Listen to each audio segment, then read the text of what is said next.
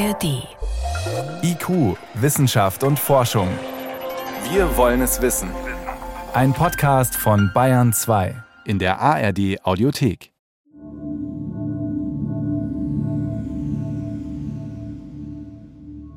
Im Jahr fünfhunderteinundvierzig war Kaiser Justinian vermutlich sehr glücklich. Er war auf dem Höhepunkt seiner Macht. Sein Feldherr Belisar hatte die Goten und die Vandalen besiegt und das Oströmische Reich umschloss fast das gesamte Mittelmeer. Doch dann erreichte eine mysteriöse Seuche die Hauptstadt Konstantinopel. Sie bekamen plötzlich Fieber, entweder beim Erwachen aus dem Schlaf oder beim Umhergehen oder bei irgendwelcher Tätigkeit. Indessen entstand teils noch am gleichen, teils am darauffolgenden Tage, teils auch wenige Tage später eine Schwellung.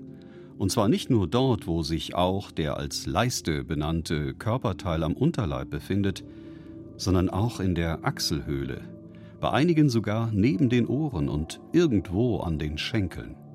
Berichtete der spätantike Historiker Prokopius. Wer Glück hatte, wurde bewusstlos. Die anderen starben unter unerträglichen Schmerzen. In Konstantinopel war die Justinianische Pest ausgebrochen. Der schwarze Tod, wie die Pest zum Killer wurde. Eine Sendung von Dagmar Röhrlich. Lange war unklar, welche Krankheit die Menschen damals dahingerafft hatte. Doch dann fanden Archäogenetiker in Skeletten aus dieser Zeit Yersinia pestis, das Pestbakterium.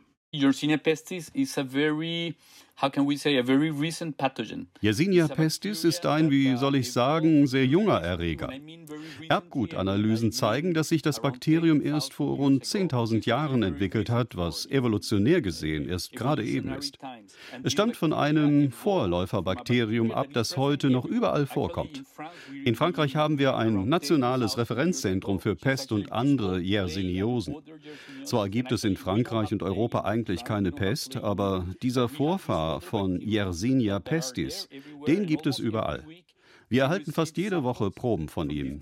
Er heißt Yersinia pseudotuberculosis. The name is Yersinia pseudotuberculosis. Yersinia pseudotuberculosis befällt Nagetiere, Reptilien, auch Vögel. Über verunreinigtes Wasser oder kontaminierte Nahrungsmittel kann es zu Menschen gelangen, erklärt Professor Javier Pizarro Sorda vom Institut Pasteur in Paris. zwanzig zwanzig gab es in Frankreich einen sehr kleinen Ausbruch von Yersinia pseudotuberculosis, und zwar, wie wir glauben, über kontaminierte Tomaten. Die Menschen aßen also diese Tomaten und nahmen die Bakterien auf. Die Bakterien haben die Darmbarriere überwunden und infizierten dann die Lymphknoten, wo sie sich sehr schnell vermehren. Aber Yersinia pseudotuberculosis ist kein sehr gefährlicher Erreger. Er verursacht unangenehme Darmerkrankungen, meist nicht viel mehr. Ganz anders sein Nachfahre Yersinia pestis. Wir haben inzwischen Anhaltspunkte dafür, wo die Evolution hin zu Yersinia pestis begonnen hat. Wir glauben, dass die Pest ihren Ursprung in Asien hat, vielleicht im Norden Chinas in der Nähe der Mongolei. Das ist also der Ursprungsort der Pest. Molekulargenetische Berechnungen ergaben, dass es irgendwann in der Steinzeit passiert sein muss, zwischen sechstausend und zehntausend Jahren vor heute. Da hat sich Yersinia pestis aus einer Linie von Yersinia pseudotuberculosis abgespalten, und zwar in irgendeiner Nagetierpopulation, die als Wirt diente. Wir gehen davon aus, dass die meisten Krankheitserreger, die wir heutzutage haben, die sind ursprünglich mal von einem Tier auf den Menschen übergesprungen und haben sich dann im Menschen weiter verbreitet. Doktor Felix Michael Key vom Berliner Max-Planck-Institut für Infektionsbiologie erforscht solche Zoonosen. Mit ihnen ist die Menschheit nicht erst seit Covid neunzehn konfrontiert. Manche begleiten sie von Anfang an. Der aufgrund von Genomanalysen bislang älteste bekannte Erreger dieser Art, Helicobacter pylori. Das sind Bakterien, die sich im, im Magen befinden, und auch da haben wir ausgerechnet, vor wie vielen hunderttausend Jahren haben die sich aufgespalten. Da kommen wir auf mehr als hunderttausend Jahre. Das heißt, dieser Erreger, der ist wahrscheinlich schon mit den Menschen aus Afrika vor fünfzigtausend Jahren gekommen und hat sich dann in Europa, in Asien und Australien ausgebreitet und ist quasi in Afrika wahrscheinlich auf den Menschen erstmals übergesprungen. Professor Johannes Krause leitet die Archäogenetik am Max-Planck-Institut für evolutionäre Anthropologie in Jena. Die meisten Zoonosen seien jüngeren Datums, fügt er an. Und es war die Menschheit selbst, die einen Evolutionsturbo für Zoonosen startete. In dem Moment, als sie ihren Lebensstil zu verändern begann, sesshaft wurde. Diese niedergelassenen Ackerbauern bilden einen besseren Wirt für viele Infektionskrankheiten. Sie leben viel enger zusammen, die Populationsdichte ist höher. Das nennt man auch die erste epidemiologische Transition. Das heißt, wo zahlreiche Infektionskrankheiten vom Tier auf den Menschen übertreten, weil erst dann wird der Mensch interessant. Solange kleine Nomadengruppen umherzogen und nur wenig Kontakt mit anderen hatten, waren Seuchenzüge eher unwahrscheinlich. Selbst wenn sich die Mitglieder einer Gruppe infizierten, lief sich die Krankheit meist im wahrsten Sinne des Wortes schnell tot. Wenn man so will, lohnt es sich für einen Erreger nicht, sich an den Menschen anzupassen. Aber wenn wir dann große Siedlungen haben, wie vor zehntausend Jahren Çatalhöyük, wo schon Tausende von Menschen zusammenleben, wenn sich eine Familie ansteckt, ist es sehr wahrscheinlich, dass sich andere Familien anstecken und dass sich die Krankheit manifestiert, vielleicht auch eine andere Siedlung über Handelswege übertragen wird. Und dann findet im Prinzip dieser Übergang statt, dass die Krankheitserreger den Mensch entdecken als neuen Wirt. Gelegenheiten, sich zu infizieren, gab es viele. Die Bauern domestizierten Wölfe und zähmten wilde Schafe, Ziegen und Kühe. Felix Michael Key. Da haben oft dann die Tiere zum Beispiel mit im Haus gelebt. Da waren dann noch Schweine, Hühner, Schafe, war letztlich alles vorhanden. Und dann begünstigt das natürlich nicht den Kontakt zu den Tieren, es begünstigt den Kontakt zu den Exkrementen. Und da ist dann das Übertragungsrisiko natürlich groß, vor allem wenn man immer wiederkehrend exponiert ist zu diesem Material. Auch die Getreidespeicher lockten Nagetiere an und die waren mit Zecken und Flöhen befallen. Dazu kam dann noch das stehende Wasser in Brunnen und Bewässerungssystemen. Das war eine Brutstätte für Mücken. Es herrschten also ideale Bedingungen für die Anpassung von Pathogenen an den Menschen. Inzwischen werden rund sechzig Prozent der gefährlichsten Krankheiten von Erregern verursacht, die ursprünglich Tiere befallen haben. Salmonellen, Hepatitis B, Pocken, Cholera, Lepra, Ebola, Marburg-Fieber oder eben auch die Pest. Johannes Krause. Den Erreger, den wir heute kennen, der nämlich die Beulenpest verursacht, die uns ja im Mittelalter dann doch ziemlich rumgetrieben hat, diese Form der Pest entsteht erst vor ungefähr fünftausend Jahren. Innerhalb dieser Zeit zwischen fünftausend und viertausend vor heute passt sie sich an, von Flöhen auf quasi neue Wirte übertragen zu werden. Wenn es nicht um theoretische Berechnungen geht, sondern um konkrete Funde, dann stammt das älteste derzeit bekannte Pestbakterium aus einem rund viertausendneunhundert Jahre alten Skelett aus dem Nordwestkaukasus. viertausendachthundert Jahre alt sind die Spuren des Erregers aus dem Altaigebirge. Und Funde aus England verraten, dass die Pest vor dreitausendachthundert Jahren dort angekommen war. Um die uralten Erreger aufzuspüren, setzen Archäogenetiker bei den Zähnen der Skelette an. Felix Michael Key. Zähne sind besonders gut dazu geeignet, diese Krankheitserreger zu erhalten oder die D N A dieser Krankheitserreger, weil sie durchblutet sind. Also jeder Krankheitserreger, der im Blut vorkommt, zum Zeitpunkt des Todes, ist dann auch im Zahn. Und der Zahn selber steckt im Kiefer drin und wirkt wie so eine Art Safe und schließt sich so um das Blut drumherum und beschützt es letztlich davor, dass allzu viel Organismen aus der Umgebung hineinkriechen. In den auf alte D N A spezialisierten Laboren kann inzwischen selbst nach zehntausend und mehr Jahren die D N A eines Erregers im Zahn aufgespürt und analysiert werden. Wir nehmen diese archäologischen Materialien und versuchen, die in einem Reinstraum aufzubohren, die D N A zu extrahieren, das Genom zu rekonstruieren.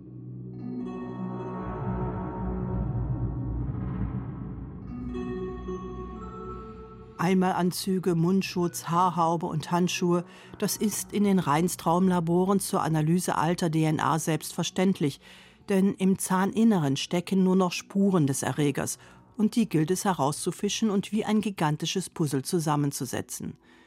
Die D N A-Schnipsel seien so etwas wie molekulare Fossilien, beschreibt M P I-Forscher Johannes Krause.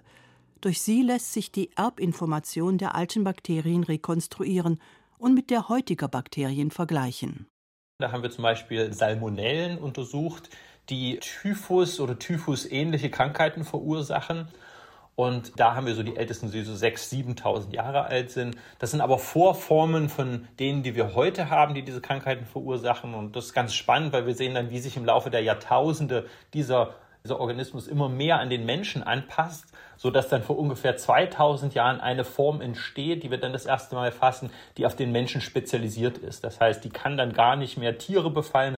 Lepra, Syphilis, Pocken, inzwischen sind eine Reihe von Erregern so untersucht worden.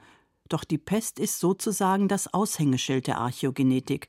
Schließlich ging der schwarze Tod im vierzehnten Jahrhundert in das kollektive Gedächtnis der Europäer ein. Auch weltweit zählt die Pest zu den tödlichsten Pandemien in der Menschheitsgeschichte. Doktor Daniel Unterweger forscht am Max-Planck-Institut für Evolutionsbiologie in Plön. Das, was ich beeindruckend finde an Yersinia pestis, ist, dass wir da jetzt unglaublich in die Vergangenheit zurückgucken können. Und dass uns dieser Blick in die Vergangenheit hilft, das Bakterium jetzt gerade sozusagen besser zu verstehen oder was an dem Bakterium jetzt gerade äh, interessant ist und dass natürlich uns dieser Blick in die Vergangenheit dann eventuell eben möglicherweise eben auch einen Blick in die Zukunft ein bisschen vermittelt. Wie in aller Welt ist im Lauf der Evolution aus dem recht harmlosen Darmbakterium, das verschluckt werden muss, um zu infizieren, ein Killer geworden. Ein Killer, der sich, wenn man es vermenschlicht ausdrücken möchte, Flöhe als Wirt sucht und sich auf sie spezialisiert. Der zwei sehr unterschiedliche Krankheiten verursacht. Die Beulen und die noch tödlichere, aber glücklicherweise seltene Lungenpest, die über Tröpfcheninfektion übertragen wird. Etliche der genetischen Veränderungen im Lauf der Evolution von Yersinia pestis lassen sich inzwischen nachvollziehen. In dem viertausendneunhundert Jahre alten Skelett aus dem Nordwestkaukasus fanden die Forscher eine Frühform, der noch die genetischen Anpassungen für die Übertragung via Floh fehlte. Felix Michael Key. Hier ist zum Beispiel eine große Frage. Welche Tiere haben denn diesen Krankheitserreger eventuell übertragen? Weil wir gehen also davon aus, da muss es einen anderen Wirt gegeben haben. Und diesen Wirt versuchen wir zum Beispiel zu finden, aber haben wir leider noch nicht. Da sind wir praktisch noch auf der Suche. Bei der nicht an die Flöhe angepassten Linie müssen die Infektionen entweder wie bei Yersinia pseudotuberculosis verlaufen sein, also via kontaminierter Milch etwa, verschmutztem Wasser, infizierten Nahrungsmitteln oder Tierkot. Oder es passierte durch Tröpfcheninfektion, wie heute bei der Lungenpest. Beides ist möglich. Nachprüfen lässt sich das nicht, denn die Linie ist ausgestorben, nachdem sie anscheinend zweieinhalbtausend Jahre lang parallel zur Flohform existiert hatte. Professor Ben Krause-Kyora, Archäogenetiker an der Universität Kiel. Dabei muss man sagen, dass Yersinia pestis nicht primär eine menschliche Erkrankung ist, also nicht wie SARS-CoV zum Beispiel heutzutage von Mensch zu Mensch übertragen wird, sondern wirklich primär eine Infektion von Nagetier auf den Menschen darstellt. Und um dies zu gewerkstelligen, braucht man natürlich einen sehr potenten Wirt oder einen Zwischenwirt, und das ist der Floh. Die Anpassung lief über mehrere Mechanismen. Zum einen nahm Yersinia D N A von anderen Mikroorganismen auf, baute sie ein und erhielt so neue Fähigkeiten. Das ist bei Bakterien bekannt, dass die sich genetisch austauschen können, auch wenn sie nicht zur selben Spezies gehört. Also das heißt, sie wirklich D N A von anderen Bakterien oder sogar aus der Umgebung aufnehmen können. Und dann haben wir natürlich noch den Prozess der typischen Evolution. Wir haben Mutationen. Einige von den Genen zum Beispiel müssen kaputt gehen. Da gibt es zum Beispiel ein Enzym, Uridase, das muss kaputt gehen. Bei einem Genomvergleich von Yersinia pestis mit nahen Verwandten fiel auf, dass dieses für die Produktion von Harnstoff zuständige Gen mutiert und das Bakterium damit für den Floh harmlos geworden war. Denn solange in Yersinia dieses Gen funktionierte und ein Floh es mit dem Blut seines Opfers aufsaugte, endete das für ihn oft tödlich. Er vergiftete sich an den Stoffwechselprodukten, die sich in seinem Darm ansammelten. Außerdem optimierte Yersinia pestis beispielsweise die Ausbreitung in der Bisswunde, sodass der Erreger direkt ins Blut der Opfer gelangen konnte. Schritt für Schritt passte er sich immer weiter an den Flohwirt und seine Möglichkeiten an. Das war letztendlich nicht nur für den Gebissenen perfide, sondern auch für den Floh. Und zwar ist es so, dass der Floh ein infiziertes Individuum beißt, Bakterien in seinen Darm aufnimmt, im Darm und im Magen des Flohs bilden diese Bakterien dann einen Biofilm, der verstopft wiederum den Magen, sodass der Floh kein neues Blut schlucken kann, was beim Floh dazu führt, dass er sein Verhalten ändert. Er hungert, er will beißen, er beißt, saugt an, muss es aber wieder ausspucken, weil der Magen verstopft ist. Dabei überträgt er Bakterien und er beißt hunderte Male am Tag. Und jedes Mal werden wieder Bakterien übertragen, weil sie immer mit dem Biofilm in Berührung kommen und dann wieder ausgespuckt werden. Und so wird die Wunde infiziert. Und wenn das Tier stirbt, springt der Floh auf den nächsten warmen Körper. Das kann ein anderes Nagetier sein oder dann zum Beispiel auch ein Mensch oder ein Tier, was mit dem Menschen assoziiert ist. Und so kann im Prinzip dieser Erreger dann sehr schnell mithilfe dieser Flöhe dann verbreitet werden. Aber es ist wirklich ein verrückter Mechanismus. Auch das Schicksal des Flohs ist besiegelt. Er verhungert. Als diese ganzen Innovationen abgeschlossen waren, schlummerte der Erreger erst einmal ein paar tausend Jahre irgendwo in irgendeinem Nagetierreservoir. Doch mit dem Floh hatte es, wenn man so will, das Bakterium geschafft. Und sein ganzes Pandemiepotenzial wird erstmals mit der Justinianischen Pest deutlich. Ben Krause-Kyora. Das heißt, wahrscheinlich kommen hier auch noch mehrere Faktoren zusammen. Das heißt, man braucht erst die Nagetierpopulation, die quasi in Europa vorhanden sind, dann die Fähigkeit, über den Floh übertragen zu werden und als dritte Komponente wahrscheinlich eine Agglomeration von Populationen, also das enge Zusammenleben von Menschen auf einem bestimmten Ort durch zum Beispiel zunehmende Urbanisierung. Rund zweihundert Jahre lang, von fünfhunderteinundvierzig bis siebenhundertfünfzig, wogte die Justinianische Pest in immer neuen Wellen durch Europa und den Mittelmeerraum. Wie viele Menschen gestorben sind, das ist Gegenstand heftiger Debatten. Vielleicht hundert Millionen, vielleicht fünfzehn, vielleicht weniger. Die zweite große Pestpandemie ist sehr viel besser dokumentiert. Im Mittelalter überrollte sie Europa erneut in mehreren Wellen. Wir vermuten heute, dass der Schwarze Tod zum Beispiel dann im Hochmittelalter, dass quasi fast jede Infektion eine Zoonose war. Das heißt, jede Infektion stammt höchstwahrscheinlich von einem Floh, der von einem Tier auf den Menschen übergesprungen ist. Zu dieser Zeit hatten sowohl die Haustiere als auch die Menschen natürlich sehr viel Flöhe. Und die Flöhe waren der perfekte Überträger. Und dieser Erreger hatte sich natürlich erst auf die Nagetiere spezialisiert, die in großen Gruppen zusammenleben und natürlich sich dann auch wiederum schnell übertragen lassen, diese, äh, diese Krankheitserreger mit Hilfe der Flöhe. Und dann hat dieser Erreger natürlich dann im Menschen einen ganz wunderbaren Endwirt gefunden. Es ist eigentlich eine Sackgasse, weil sich der Erreger selbst nicht gut mit menschlichen Flöhen übertragen lässt und Menschen wahrscheinlich dann so eine Art eher Kollateralschaden sind. Das heißt, die eigentliche Epidemie findet in den Nagetieren statt. Rund ein Drittel der Bevölkerung starb. Dass es nicht noch schlimmer kam, haben wir wohl einer Ratte zu verdanken, die damals eingewandert ist. Der braunen Ratte, also der Wanderratte, und ihrem Appetit auf die schwarze Ratte, die Hausratte. Ja, man muss dazu sagen, dass im Mittelalter oder im ausgehenden Mittelalter hin zur Neuzeit auch der primäre Wirt, also die Nagetierpopulationen wechseln. Also wir haben im frühen Mittelalter und Hochmittelalter überwiegend die schwarze Ratte präsent in Europa, die dann ab dem sechzehnten, siebzehnten Jahrhundert langsam aber sicher durch die braune Ratte quasi abgelöst wird, die auch einen ganz anderen Lebensraum hat. Also die schwarze Ratte sucht die Nähe der Menschen, die braune Ratte, die wir heute so aus dem Stadtbild zum Beispiel auch kennen, die suchen eher Menschen ferne Orte wie die Kanalisation zum Beispiel auf. Je mehr sich die größere Wanderratte, die Hausratte, einverleibte, umso mehr nahm die Wahrscheinlichkeit ab, sich über Rattenflöhe anzustecken, erklärt Ben Krause-Kyora. Das heißt, wahrscheinlich das Auftreten dieser braunen Ratte hat auch dazu geführt, dass im Hochmittelalter dann diese zweite Pestwelle einfach abebbt. Zusammen wahrscheinlich mit Quarantänemaßnahmen, mit dem Abschwächen der Virulenz quasi des Bakteriums sind das alles so Faktoren, die dazu geführt haben, dass dann das Ende dieser zweiten Pestwelle eintritt. Doch es gab noch eine dritte Pandemie am Ende des neunzehnten und zu Beginn des zwanzigsten Jahrhunderts. Sie tötete wohl fünfzehn Millionen Menschen, die meisten von ihnen in China und Indien. Und damals breitete sich die Pest per Schiff rund um die Welt aus, beschreibt Javier Pizarro Sorda. Zum Beispiel kam die Pest achtzehnhundertneunundneunzig in die U S A und seither werden in den Vereinigten Staaten fast jedes Jahr einige Fälle von Pest erklärt. Es sind sehr wenige Fälle, weniger als zehn pro Jahr, zum Beispiel in Kalifornien, Arizona, New Mexico, den westlichen Staaten also. Yersinia pestis erreichte auch Australien. Doch da dort kein geeigneter Wirt existiert, verschwand sie wieder. Genomvergleiche zeigen, dass die Evolution des Pestbakteriums seit dem Mittelalter weitergelaufen ist. Daniel Unterweger.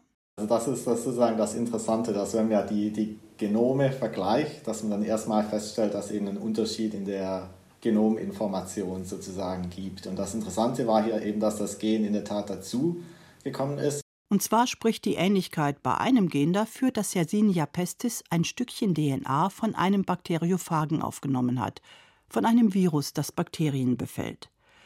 Und dieses Stückchen Phagen-D N A kommt auch im Choleraerreger vor, erläutert Daniel Unterweger. Vibrio cholerae nutzt das Gen dazu, die Darmepithelzellen zu überwinden und eine Gastroenteritis auszulösen. Und es sieht so aus, dass Yersinia diese Fähigkeit jetzt auch nutzt.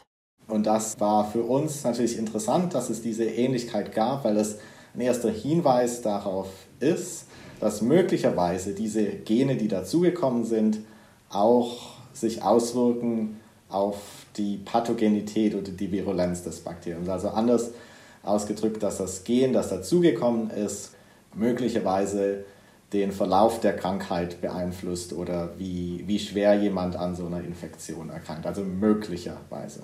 Jedenfalls starben zweitausendsieben in Afghanistan mehrere Patienten an einer durch die Pest ausgelösten Gastroenteritis, weil dieses unerwartete Symptom die richtige Diagnose verzögerte und die Behandlung zu spät eingeleitet wurde.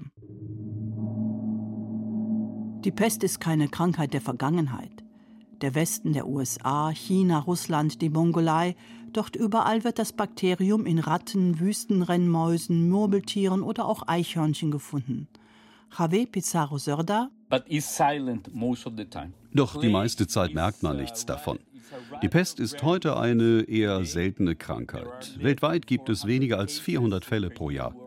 Doch sie ist in verschiedenen Ländern in Amerika, Afrika und Asien immer noch aktiv und je nach Land in unterschiedlichem Ausmaß. In Afrika gibt es Länder wie Madagaskar oder die Demokratische Republik Kongo, die viel mehr Fälle melden. In Madagaskar zum Beispiel werden durchschnittlich dreihundert Fälle pro Jahr gemeldet.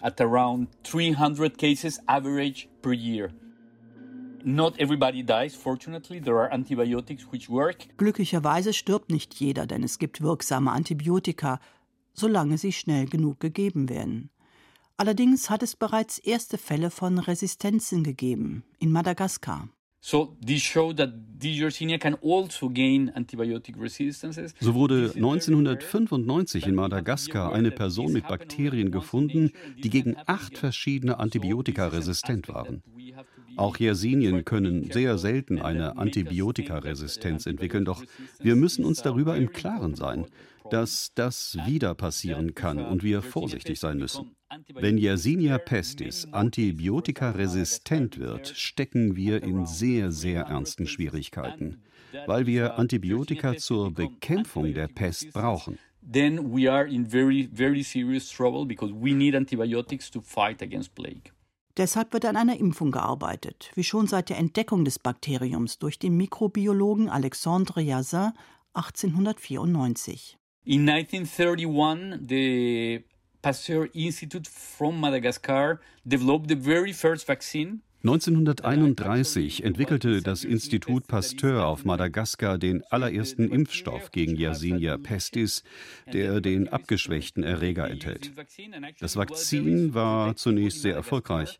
Doch das Problem ist, dass der Schutz nicht sehr lange anhält. Daher müssen die Menschen ständig geimpft werden. Therefore people have to be vaccinated all the time. Eingesetzt wird dieser Impfstoff nur in Russland für Menschen, die mit dem Erreger arbeiten. Am Pasteur-Institut wird gerade ein neuer Impfstoff getestet, der bislang erfolgversprechend zu sein scheint. In zwei Jahren werden wir hoffentlich wissen, ob dieser Impfstoff in Makaken erfolgreich war. Und vielleicht eines Tages auch bei Menschen.